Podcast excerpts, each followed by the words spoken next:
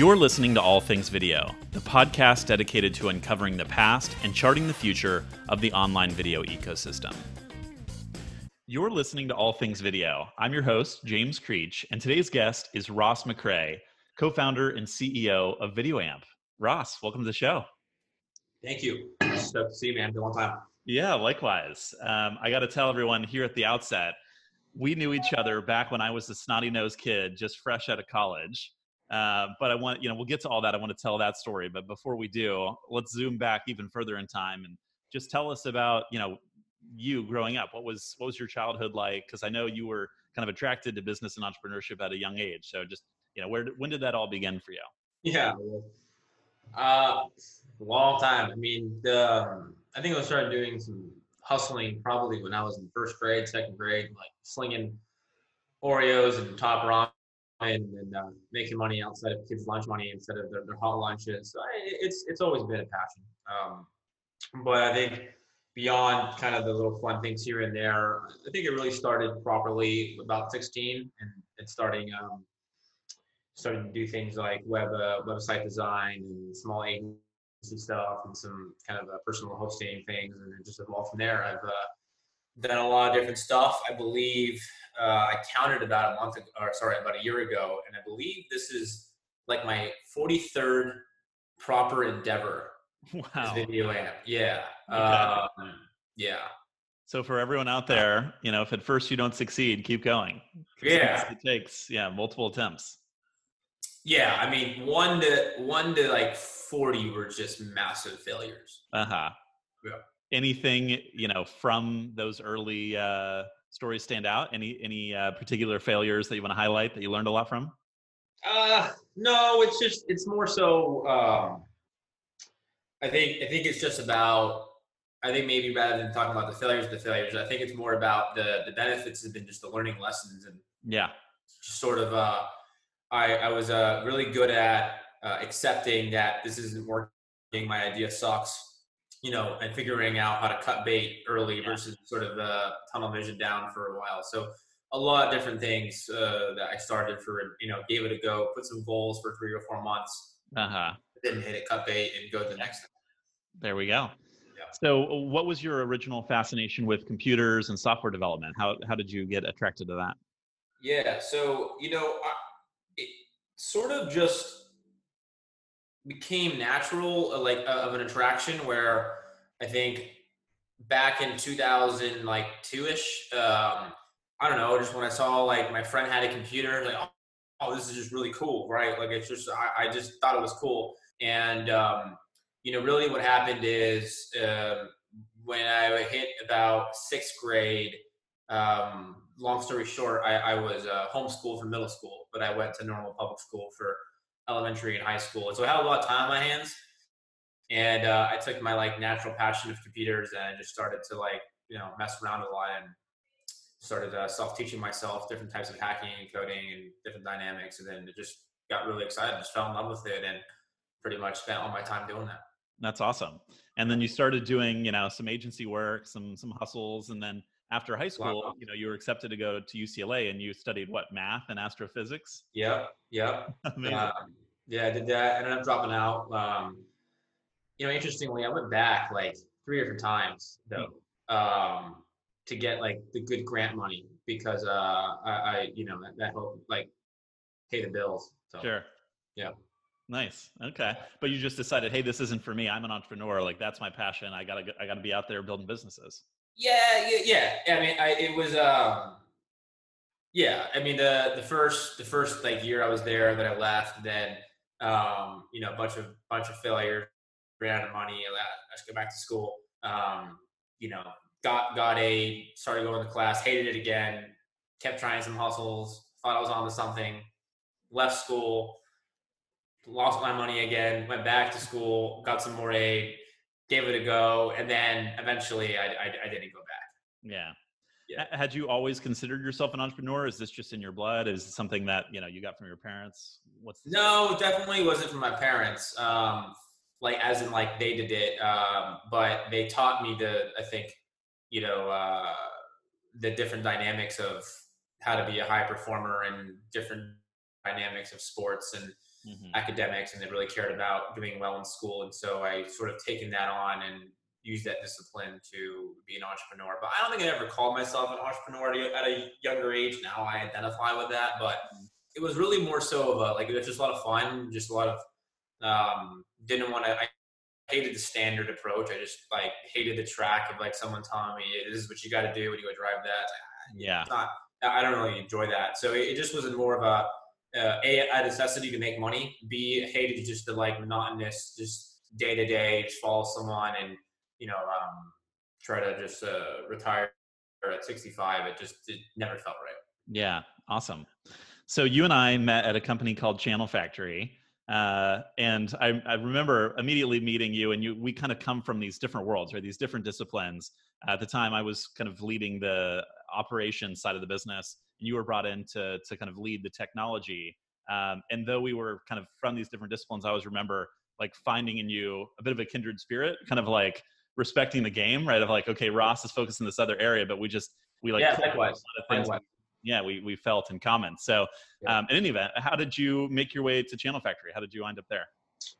You know, uh, um, it was uh, the, my forty-second endeavor, and uh, I was living in downtown L A at the time, and uh, I met Tony, who was the C E O, I, I believe, in a like in the community. He was my it was like my my neighbor, like in the community, like.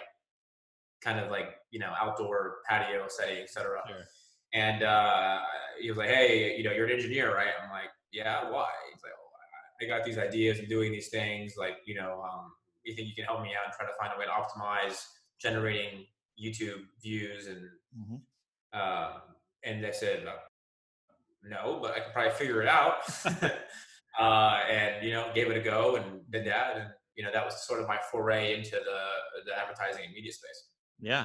And so as someone who didn't have a background in that, I mean, equally, I didn't either. I was, as I said, just graduated from college. And and, and truthfully, I had just um, started there as an intern in my senior year and had fully expected, you know, I'd accepted a job to go do business consulting in New York. I thought I was going to go work in corporate America and be a suit and all this stuff. Yeah. And then yeah. right near the end, yeah, they convinced me to stay. And I said, yeah, sure, I'll I'll take this crazy ride and do the whole startup thing. And uh, I mean, yeah. thank God I did. But um It was not. It was not the expected path. So I think we were both kind of new to media and entertainment and advertising. You know, how was your introduction to that? What did you do to say, okay, I'm going to figure this out. I'll get up to speed. Yeah, uh, you know, again, it just the the the beginning was just an opportunistic. You know, you, I mean, you try to. I mean, just to give some context, like I mean, I, I, I when I mean a lot of things, like I from. Christmas light installation, to running heavy environmental equipment, to owning a trucking company, to an entertainment company, to a promotion company, to an event company, to a white labeling drop shipping company, to an arbitrage Airbnb company. I, I mean, I, I could, you know, a lot of things, making physical products, putting it in the Walmart. I mean, I, I'm, I'm, I'm forgetting some things too, right? So like I, I did, did like trying different. It was just like, yeah, I'll figure out a, an, an industry. So it wasn't like, a, oh, advertising, fine, I'll figure it out. So it was sort of that natural, keep trying to uh, find problems. And the th- I found it very fascinating, uh, the space. And um, I just think that it was a good opportunity to come in and do something for a small period of time and uh, understand the industry. And in doing that, I learned a lot more about the space and, you know, really quickly realized how screwed up overall measurement was for the whole industry uh, versus just trying to uh, optimize a, a single channel like YouTube. I, I saw a lot of bigger problems in the space regarding uh, big questions that marketers wanted to answer regarding Definitely. Where they should put their money and how it performed. And so that was ultimately the uh, the foray into me learning the space and starting the new program. Yeah, yeah, that was, I guess, the initial inspiration, huh? So you noticed.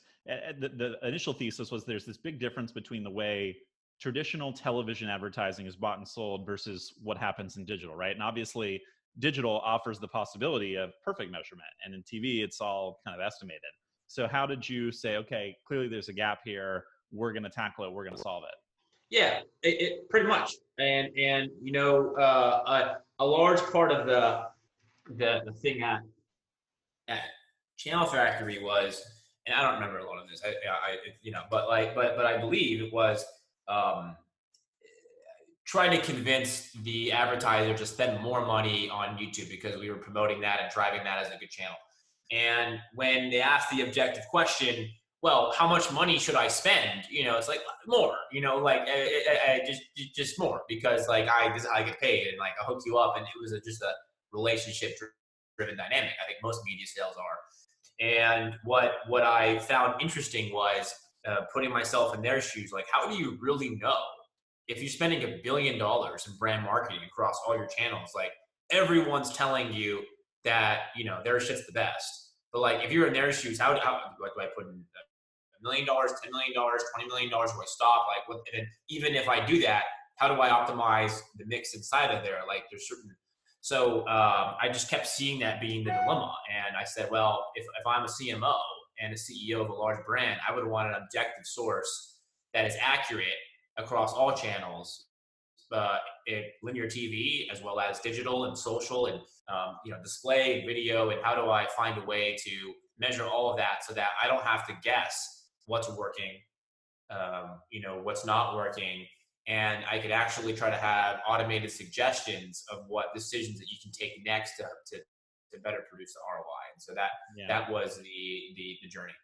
Yeah. I joke that, you know, Nielsen and Comscore are the lie that everyone agreed to believe, which is, you know, there's a little truth to that in that, you know, in the absence of measurement, like you need yeah. some sort of standard. And so this, you know, panel system estimation was the best that there was for traditional. Yeah. You, yeah. Obviously that space has changed significantly in the past decade. What are some of the greatest changes that you've observed? Yeah. I mean, that this is, this is our wheelhouse. So I, I think it's important to start talking about privacy right now because it is the underlying um, foundation of all of this. And so, you know, there's, it's a very complex topic and a very hot topic right now. And there are, um, with the advent of better data collection, so going beyond panels, as you mentioned, or someone literally writing something on a piece of paper, mailing it in and telling them what they watch, and looking at digital, if you, you know, watching on your phone, you're watching it on your, uh, your computer, Uh, O T Ts, so like Roku, Apple T V, all that's internet connected and just has the ability and is logging like what you're watching, what you're doing on a, on a household or device level. And then, so it's no longer a, uh, a, a technological question regarding if you can get actual one-to-one data of who's watching what and learning those patterns. And you take that trend with the other trend of uh, large brands investing heavily into data management platform so they can onboard their first party data and use that. So a brand that might have a mobile app that people are buying direct to consumer, or, you know, whether you're having online signups or like a company like Disney Plus, if you're downloading subscribers, who's converting, you have that rich data of who your customers are. You have a customer list, and, you, and so you can match that with the actual consumption that's happening of who's exposed to your ad on a one-to-one basis. And so the technology now exists, which really didn't, um, you know, five, ten years ago. Uh, it's been a huge increase, like the smart T V and O T T, and, and you know, is, is, is so natural to us, but five to ten years ago, it, it didn't really happen. So, uh, well, and, and social media platforms started to blow up too. So all of this change allows it to truly go to a new standard of measurement. Now the question becomes, do you have the right to do that? Do the consumers want you to do that? Do you, you know, and there's a probably two estates to think about. There's, is the consumer properly notified and are they opting in for you to use this data in that way? Mm-hmm. Question number one. And question number two is, if they are, are you doing the proper uh, uh, security and I T measures and technological infrastructure measures to avoid bad actors and things like Cambridge Analytica happening, where if you do have data, could that be hacked? Can you get personal information, and can that be used in the wrong way that's not being used for the agreed upon use cases that the consumer said that, yes, I'll allow you to use it for this, this, and this. Mm-hmm. So those are the two different dynamics. And I think that that's come a long way, and I'm sure we'll get to this later in this discussion, but that, but that's the underlying question, is that it's, it's A and B, and if you have that, then all of the measurement can happen. Yeah, absolutely. I mean, we've observed the same thing in our business, right? We're kind of in different worlds now, but focused on more of the influencer marketing software. Uh, you know, pre-Cambridge Analytica, just to draw maybe that line in the sand, yeah, would ask for unlimited permissions, right? They'd be like, we want access to your Facebook page, and we're going to see who your friends are. We're going to get your phone number, we're yeah. gonna get your email address. We're going to we're going to have read and write privileges. And it's like, you know, that's not necessary for the core functions of the app, right? The app, you know, is designed for this very narrow use case, and you're asking for this kind of unrestricted access to someone's social profile and all the data that goes with it. Uh, and there's been a big change. Obviously, the platforms had a role to play in doing better self-policing, but now moving more towards an ethos, and we've been a big part of this, is just saying, like, we only ask for the permissions that we need, right? We're not going to ask for right sure. permissions. It's yeah. read-only data access. We're not going to ask for scopes of data that we don't need to have access to. Yeah. And, you know, that's been a big part of this movement towards respecting people's privacy. And I, I love that. And, you know, there's a, the way that we look at it now is that it's, it's, it's, it's, it's truly a three-way value exchange between the consumer, the publisher, and the advertiser. And, you know, it, it, a majority of free information on the internet or content on T V and the internet is fueled by advertising revenues. Mm-hmm. And there's a, certainly a large increase of uh, paywalls and uh, subscription uh, for premium content, and I think, that, I think that will continue. But still, a large amount is not paid, and a large amount of the U S and the world can't afford or do not or choose not to pay for those services. Yeah. And so, you know, we we find it very important to keep the option of information to be free and content to be free for those that want it to be free, and. And so if if you take that assumption that that's an important thing and that you should have free information and free content, then now the question is, how do you provide this value exchange? Because ultimately a publisher is producing content mm-hmm. that's for free or, or information. And there is this inherent agreement that you can get it for free as a consumer and you can enjoy that, you can watch that. But in return, I need to have an opportunity to monetize this audience hmm. and sell advertising so I can pay for my operations to produce yeah. content and drive forward accordingly. And the the reality is publishers are under siege right now. I mean, independent publishing and, you know, third-party publishers, mm-hmm. uh, while there's there's been great enhancements, and I think the influencer market's a great example of like a really cool trend that you like, you know, you can do that with these platforms, but Uh, it, it, they're, they're not making a lot of money in general in the publishing market. And, um, and the way that they're getting more money is to produce higher return on investment for the advertiser, mm-hmm. right? And so better personalization, a better probability of saying, I'm going to put an ad in front of you that you're going to like, mm-hmm. that has a higher chance of you to click and convert and, and, and, and to pay for that service. And then therefore the advertiser's like, oh, that's working. I'm going to do more of that. That's what fuels the uh, this value exchange. Though I believe uh, in our vision is that the, there should be a way to not have to have these negative consequences on usually the higher, the more personalization that you drive, the higher R O I that you give to advertisers, and the ability to make more revenue on the publisher usually comes off with negative trade-offs mm. for privacy or security. And I think that's a limiting belief. I think there are ways in the code base itself hmm. that you can allow for mathematical guarantees for no bad actors to really govern in automation what you can and cannot do and what yeah. you see, that allows the consumer to have full control. They decide what needs to happen. And if they want personalization and, uh, and, and they want to support that, they have the option to do so. Hmm. That's really interesting.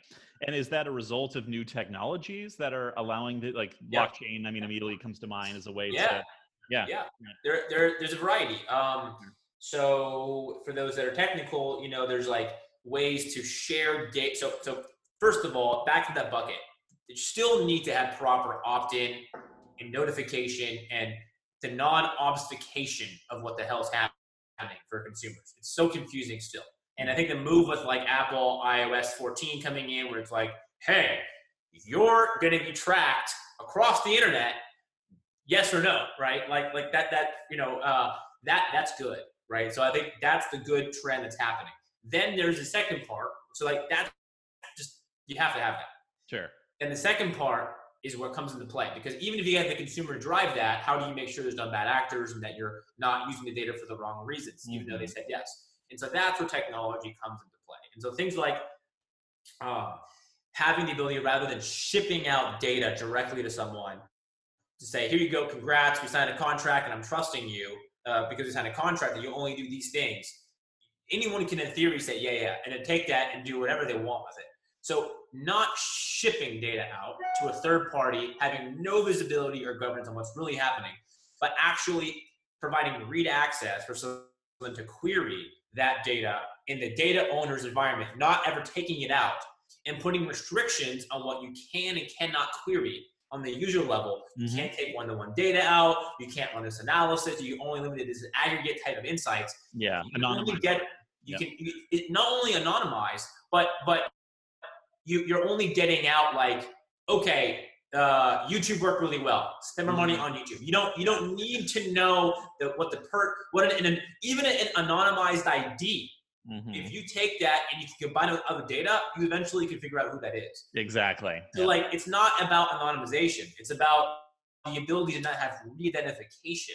Mm-hmm. And so, and so, and, and, and you don't need one-to-one. I don't need to know that one person did all of these things. You, you just need to know, am I spending more money or less money? Is it relevant? Is it working? You don't need to know the underlying data. You can hide all of that. And, and, and that's a huge way forward. Um, yeah. As an example of some technological, uh, um, you know, primitives. For sure. And uh, coming back to the idea of the value exchange between the consumer or the viewer and then the advertiser and the publisher, because I think we both love thinking about these big structural issues in media. Um, that fundamentally has changed over the past generation, right? I'll call it a couple of decades, uh, because the internet, by its very nature, creates these sort of, you know, winner take most environments. And so for all that they've done to remove gatekeepers, you know, the Googles and the Facebooks of the world say, hey, look at what we've done. We've made it possible for anyone to be a publisher now, and they can create content and reach an audience and monetize. And yeah, that's awesome, right? We have this whole new class of creatives. We have uh, all this new types of content and formats and niche audience segments that can now connect through the internet than ever before.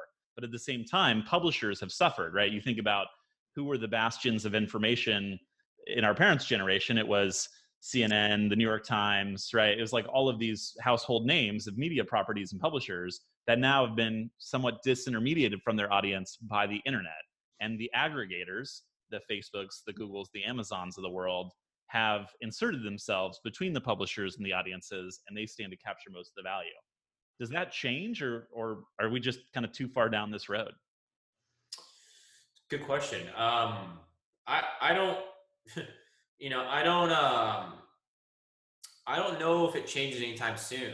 Uh, I, I, I think that there's going to be more and more consolidation, you know, for better or worse. Yeah. Uh, I'm not, you know, uh, but, but I, I, I, if you look at the, if if you just take the, the data, I mean, what, maybe eighty, ninety percent of all consumer attention is going to seven companies, maybe. Yeah. Eight, yeah. eight more, like, I don't know, you, you, if you think about, like, if you take out all, like, you know, so I, that, that, I don't see that trend reversing. Um, and, you know, maybe, look, maybe regulation comes in to split some assets up. Okay. It goes from seven to ten. Like, I, I don't really see it as it ever going back anytime soon to, Um, having one, you know, two thousand independent publishers that are generating an equal distribution.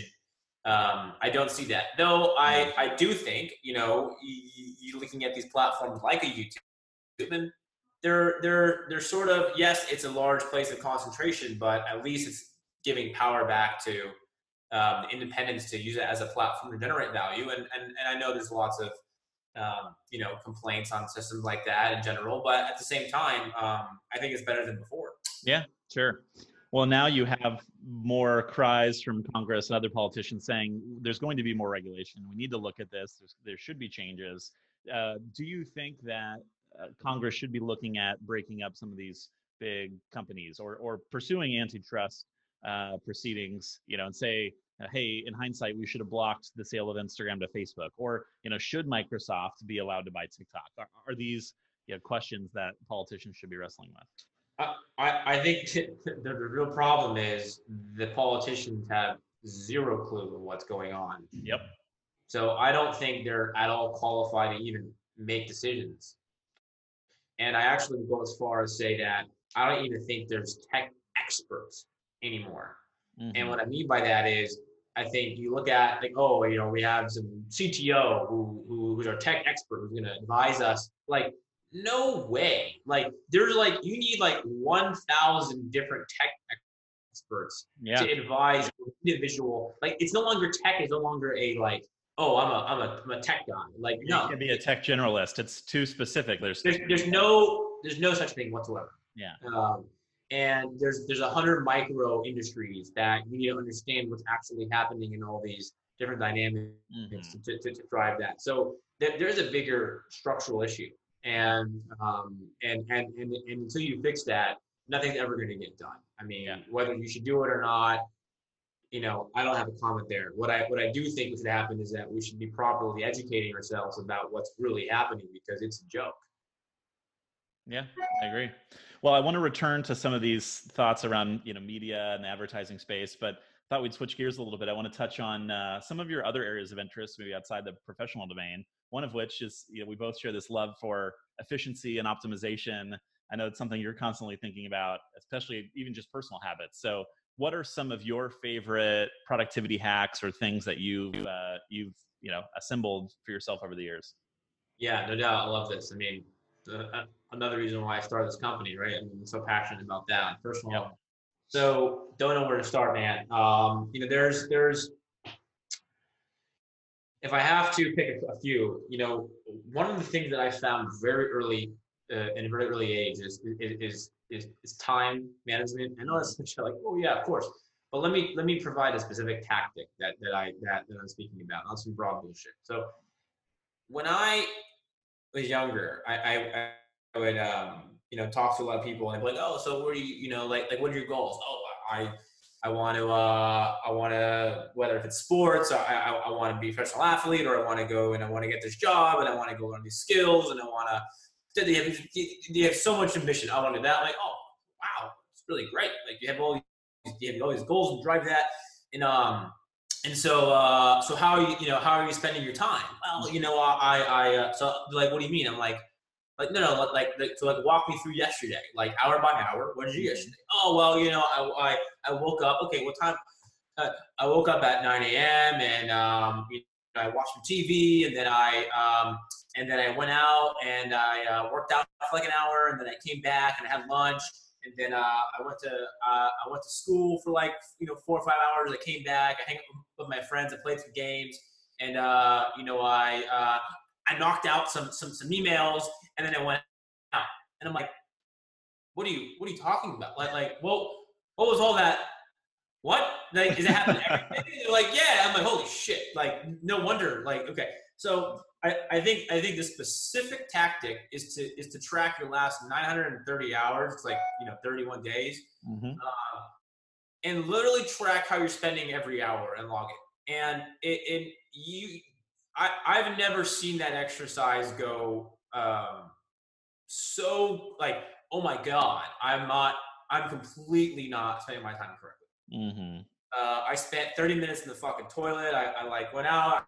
I, I, I took a walk. I'm catching up with all my friends from high school, and I'm like, oh, you know, how, how's life? I'm like going to go see like my my friends, my, my parents' friends for this thing. I, I committed to some some birthday party. It's like okay, like you just you just waste so much time. So yeah. I think so I think the fundamentals of actually tracking and being accountable to every, mm-hmm. every hour that you're spending, grouping those hours into categories, and going, wow, like I'm really not, you know, if you're not prior. Your priorities is how you, is how you spend your time, bottom line. Yep. So whatever that you're doing with your time is going to drive that. And so mm-hmm. so that that that's probably one one tactic that I think is fundamental to everything. Cool. Yeah, some of my other favorites are sleep hacking, right? Like I've yeah. really studied my sleep over the years and understood, yeah. uh, you know, how long do I need to sleep for? What are the right conditions for sleep? Yeah. Um, and part of that is like understanding too when you can create a flow state. Right. Yeah. And so for me, it used to be late at night. Like I could just crush work from like ten p.m. till two a.m. I think I remember that. Yeah. Yeah, which has changed as I've gotten older. In fact, like I've become much more of a morning person, so I've had to change my habits and routines. Yeah, um, you know, it's yeah. just trying to find the ways. That I take naps every day too. I try to take at least a fifteen or twenty minute nap, and part of that is just the rhythms of my sleep and how I recharge, um, which can like launch me into a second wave of productivity. You know, yeah. typically in my evening, but um, yeah, yeah I love sleep too. I talk about this guy, the Whoop band. Uh, tracking H R V has been something that I like from a physical perspective. That, that's that's helped a lot. Um, yeah. sixty-six degrees for sleep has been the has been the preference, uh, and yet as part of that exercise actually came down to a lot of my sleeping, and and so I was like, wow, I'm spending a lot of time my day sleeping, mm-hmm. and um, I wasn't convinced that like eight or nine hours is the most optimal. And so I've found a lot of ways from um, from how you kind of wind down from uh, from stretching and inner meditation, or not uh, looking at like blue light on your phones from like the last hour, um, and uh, kind of find the right mattress and and, and sticking on a routine. Yeah. Monday, Monday. I don't I don't have a different wake up schedule on the weekends. Like I am very consistent to the point where my body's optimized, and I, I pretty much wake up most of the time, like within a few minutes of the alarm, like yeah, me too, going off. And so, um, you know, all things help. So I feel extremely high energy uh, all day long. And um, a, a, a interesting thing is I actually have been experimenting quite a bit with the last ten years, and I have gone down to three hours. Hmm. Um, and I did that for about, in the first year of VideoAmp, I did that for about a year, and I wake up at like, and, and um, the funny thing was, uh, I got through the whole day fine. Hmm. Though I realized that my physical ability to perform in working out mm. and building muscle was significantly reduced because mm. of my time at sleep. And when I would have less intensity, because I was getting less stronger and less developed, the less intense workouts for me re- gave me less clarity hmm. in my day of my mental and like sharpness. Ah, because so, your body uh, needs that time to repair, right? Yeah, so sleep is yes. part so of it. So like it just was kind of all, so like I optimized where I was completely high energy in the sense of like, I wasn't tired. I took no naps. I didn't have crashes and that shit. Yeah. So I noticed my mental agility and my speed and my decision-making capability of how fast and liquid I was mm-hmm. dropped. So um, I, I, you know, now typically sleep about five and a half, six hours, mm-hmm. um, and I've been optimizing and trying to find those kind of variations. And I feel like it's the right balance for me. Yeah, everybody's different, right? And like when you're younger, you might need more sleep, and then as you get older, you find those rhythms. For me, it's about six and a half. Uh, which it, it kind of lines up with my REM cycles. But I did an experiment like that in college where I split my day kind of into two, and I would sleep for about three hours at night, and then I would sleep for about three hours kind okay. of in the late afternoon, early evening. And yeah. then I was just super productive, and I felt great, right? Because I was I was still getting two deep REM cycles. I was just splitting them up into different parts of the day. Yeah, yeah, interesting. Yeah. Well, another thing that I know you're uh, passionate about is this idea of work-life integration, right? The whole traditional no- notion of work-life balance kind of goes along with the whole like, okay, retire when you're sixty-five, like stay on the traditional path, which I think, you know, we both said, you know, to hell with that. So what what does work-life integration mean to you? What does that look like? Yeah. Yeah. Look, I I, I think the general guidance is a pile of horseshit. I, I just...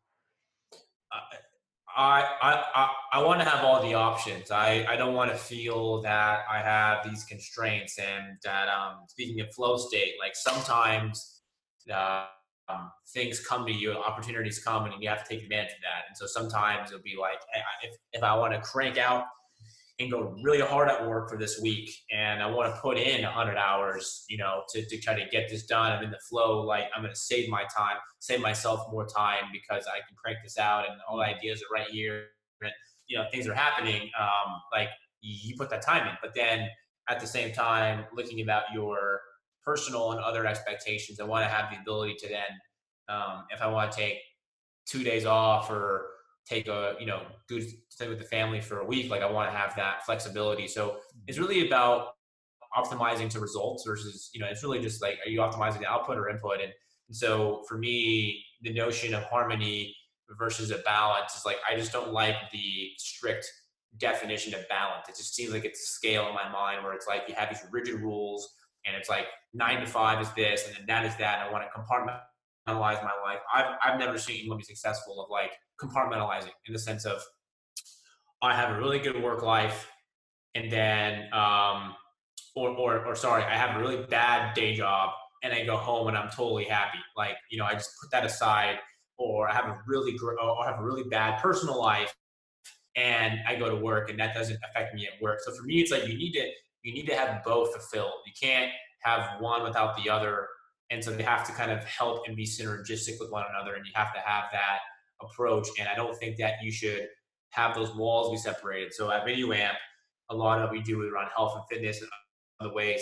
It's not for, to be clear, it's not for everyone. Some people find it very weird. Like, oh, I don't want to bring in my personal life into work. That, and that's, that's totally fine. And, but people that come to VideoAmp, they're, they're, they're looking for, I want to work out. I want to push myself. I want to help my personal goals. I want you to know my personal mission and my, what I want to do in ten years. I don't want to not, I want you to help me get there faster. It's like, cool. Like, work is at fifty percent of the time people usually are awake, you know, during the week. So like, I want that to optimize my personal goals, my personal goals to optimize my work goals, and I want more of everything. And so we found that if you're being holistic and that you're having harmony and you're integrating your personal goals with your work goals, your work with, with your family goals, and you're setting expectations of what these things are going to do, we've seen that be very fulfilling. Mm-hmm. That's awesome. And it's so easy to get caught up in one and, and forget the other, right? So in the traditional model saying, Uh, you know, oh, you get so caught up in work and then you stop yeah. exercising, or, you know, you don't eat right, or whatever it is, yeah. your personal goals, you're not spending time for them. But if you outlay, you outline everything uh, at the front, right? You say, these are my personal goals, these are my work goals, and then I have a holistic plan to accomplish them together. You make time for the big things, and then everything else kind of fills in. I, I think so. Yeah. And it goes to another saying where I believe it's like, how you do one thing is how you do everything. And I, I, I believe like, there are people out there that I would call A players. And my definition of A players are usually different than, than, than most. And, and it's, they don't, to be clear, they don't sacrifice anything. Like their work life is going really well. Their personal life is going really well. Their, their, you know, or, or I can even go further with their family life, them being a parent, them, them having the options or whatever they're into, they're having their hobbies, them uh, working on the health and fitness, physically, mentally, spiritually. Like th- there is, everything is a plan and it's optimized, and there's no like, oh, I don't have time for that. They're, that's not an excuse that they take. And I've seen a lot of very high performing, very busy founders and C E Os that are very good parents, that work out every single day, that have, that have grown their spiritual life, their mental life, and have found the way to make it all happen. And it's very easy to just to come up with the, oh, I'm too busy. Oh, I'm, oh, I'm, I, I can't do that. And it's limiting beliefs. And people just have these natural, you know, they, they, they, they don't want to confront the, that there's better ways to optimize. And it goes back to how you're spending your time. You know, um, they don't have, usually it's discipline and lack of self-awareness of what's actually happening. And so uh, thinking big and letting people know, like, there are people that this, to be clear, people are doing this.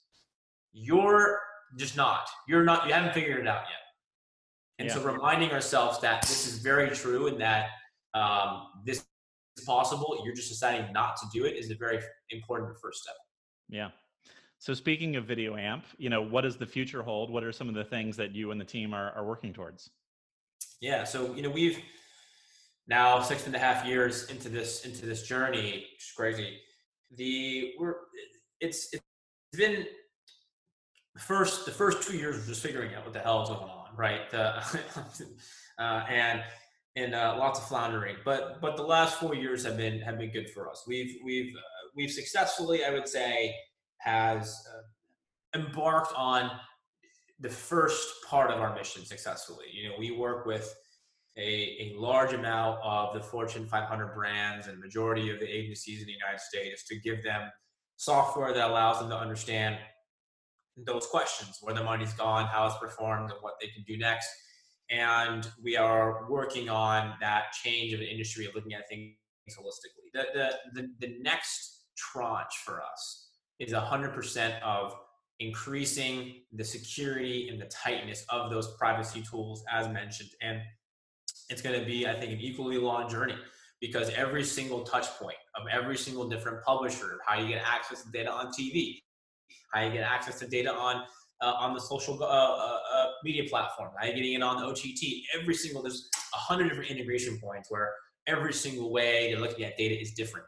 And so to change the industry, to make it more consumer centric, to make it, to, to do privacy by design in the code base, and to increase best practice of security, so that this is a long-term consumer first paradigm where they have the true ability to decide how they want to use their data and what they want to do, can make the, can, can make that call, and then to have the technological guarantees so that if they're doing that, um, that, that we can, we can support that and avoid bad actors. That, that, That's the next frontier for us. Regarding doing the actual measurement and optimization, I think we've we've come a long way, and we've done and we've sort of nailed that first tranche. Now it's about privacy. Now it's about putting consumers first, and now it's about integrating all of that into one uh, workflow. That's awesome.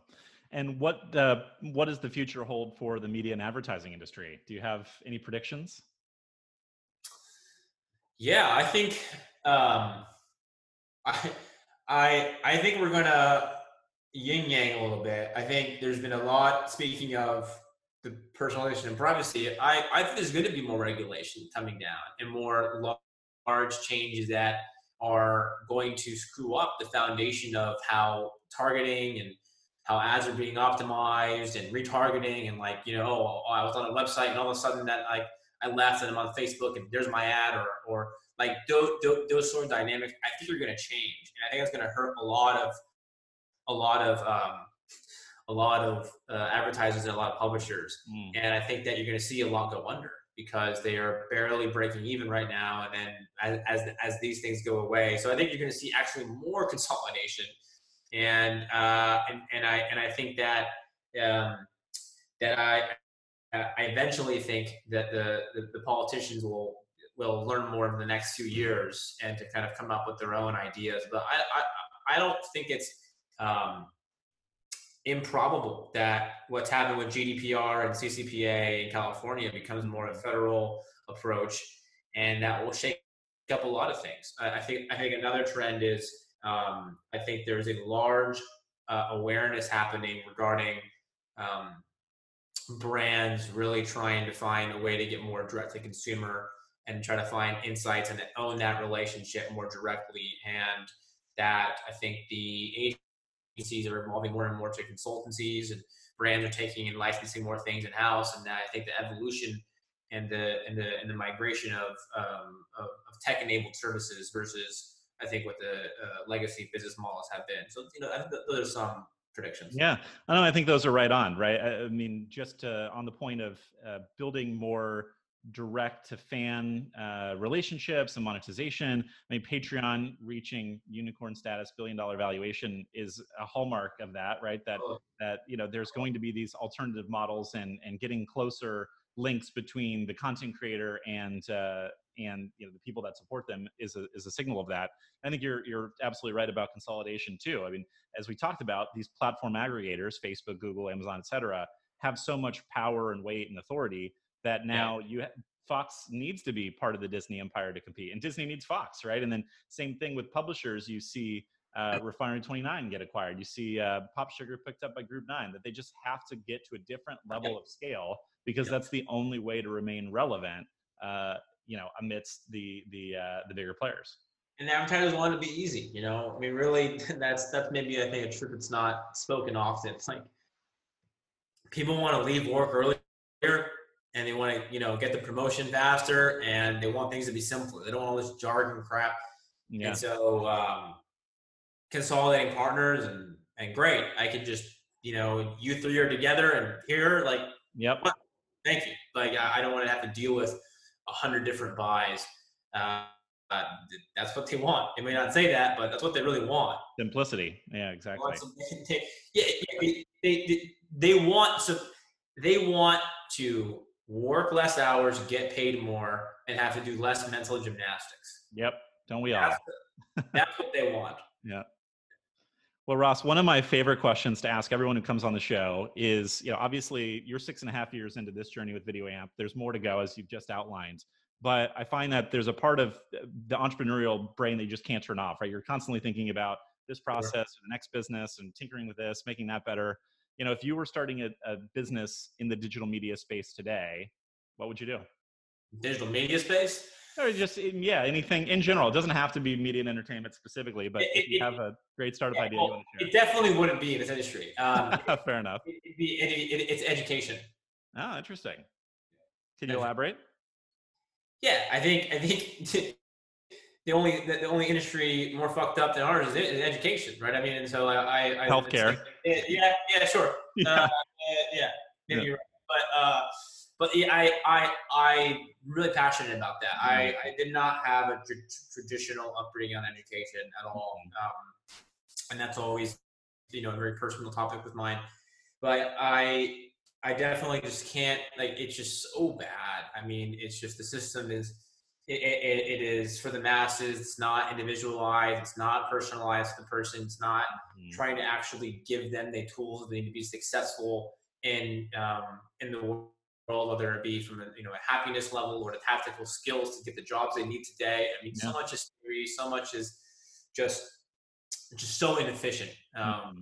it, just just so inefficient. And you know, I, I think a, a, a good example would probably be something of whereas you have a combination of like uh, I guess you can call it online learning with an in you know in in person uh, uh, uh, system. I, I mean, there's totally benefits for both, but yeah, a uh, A example is that I came across a YouTube channel recently that really breaks down traditionally complex math, calculus, linear algebra, differential equations into like really visual hmm. learnings that you can build a natural intuition of complex math and data science uh, problems. And cool. if you have an intuition and you're looking at it from a visual kind of spatial way, hmm. uh, it, it's an entirely different way to think about the sciences versus memorizing formulas and just not understanding what's going on. And memorizing formulas doesn't help you solve problems in the world. Whereas like you need to understand what the problem is and create new solutions dynamically.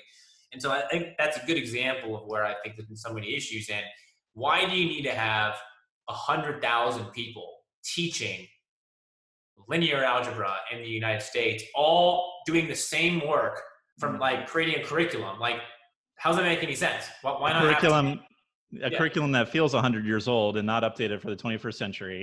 And uh, as you said, kind of catering to the masses, but not in, in no way personalized or individualized. So everyone is kind of yeah. working towards the lowest common denominator. Yeah. And like, just get ten of them. And rather than having them do linear algebra plus thirty other things, just have them just do linear algebra for thirty years and like make the best way to communicate linear algebra. Mm-hmm. And then distribute that to everyone in the world. Like, oh, great! I got, I got this. Is that this is definitively A B tested across fifty million people. These things work really well and they communicate. And yeah. this is the proper way to optimize for these subjects. Like, it's just so bad. I mean, yeah. and, and I can go on and on, but I mean, like, well, not only that, but I think structurally, if you think about the education system, the habits that are built into people is, okay, you go to school for at least eighteen years, in many cases, much more than that. And people are kind of trained to be like, okay, in middle school, your job is to get good grades, build study habits, so you do well in high school. The whole point of high school is everyone's got their sights focused on getting into a good college, right? So you're, you're just focused on going to college. And then in college, people are like, okay, well, now what do I do? I can't think for myself. I just, you know, default to, okay, now I'm gonna go to grad school and spend more time trying to figure out what I wanna do, rather than there being more paths, right? How are there, there should be more trade schools and paths for people who want those careers. There should be, um, you know, apprenticeship programs. There should be a paths for entrepreneurs who are like, hey, the traditional education system doesn't work for me and I want to start businesses and I want to learn, right? There, there need to be alternative learning models for different types of people. I, I love that. And I, and I think, I think maybe one other thing to add is, and this is probably controversial, but, um, a lot of people do things for money in this society, right? They, they, they skip the like, is it right? Is capitalism like, okay, whatever your thought is, most people, a lot of people today are making decisions with, with money being a very large part of that, mm-hmm. of that decision-making framework. Um, I know for me, coming from no money, that, that, that, you know, trying to pay the bills, like that, that, like that has been a huge part of my last sure. ten years. Yeah, um, and some people have, don't have that problem. They have the luxury of family money in other ways and trust funds or whatever. But like, I, I didn't, I don't have any of that. Um, so, uh, so if, if, if, if you, if you subscribe to that and you subscribe to another fact, which I believe is, like back to the A players, like truly top talent usually are ten to a hundred times better and more productive than the average person in that field, right? Like, mm-hmm. and there's been a lot of studies about this, and like in in um, value generation, engineering especially, like the best software engineer can literally add a hundred times more value than a hundred average ones. And so that's why there's a lot of like what the like Microsoft and Amazon and Google have been like, we paid them ten times more than the average person does yeah. because they add a hundred times more value, and so that they're they're doing it on a value base. Yeah, same can happen with with with with uh, education. Like, why not have the ability to make a million dollars a year in salary as a teacher if you're yeah. creating the best content that's distributed, and you know you, you and driving that out uh, um, across the world? There's there's I have not met anyone outside of the person who's like, I want to go to the education because it's it's what I, I it's meaningful for me yeah. that are going into that and tapping into the probably the ninety percent of the rest of the population who's having money be a large part of why they're not going into education. You, yeah, have, exactly. to you have to solve that problem.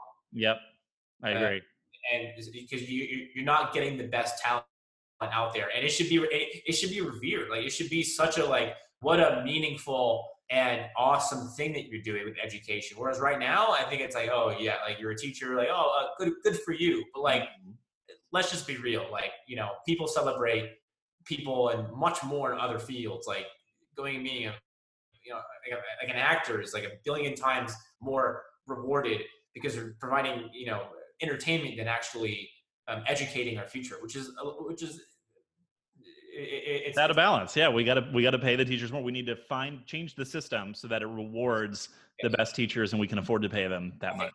Yeah, I think so. Awesome, Ross. Where can people find out more about you and more about VideoAmp? I think just you know I, we do a bad job of marketing, so I I, I I don't do any social media, any of that shit. Yeah. But uh, you know, look, I I think follow us on video amp dot com and yeah. uh you know uh, check us out and uh but but I. Uh, yeah, usually it's, uh, it's a lot of a lot of B two B. For sure. Well, hey man, I love it. Thank you so much for taking the time. I learn something new every time we get to hang out or get a chance to talk. So appreciate you sharing a little bit more about your journey and your story and lessons learned along the way uh, with everyone here on the podcast. Thanks. Yeah. Thanks, man. Thanks for tuning in. I'm James Creech, and this has been another edition of All Things Video. If you like what you hear, we hope you'll share and subscribe for new episodes. See you next time.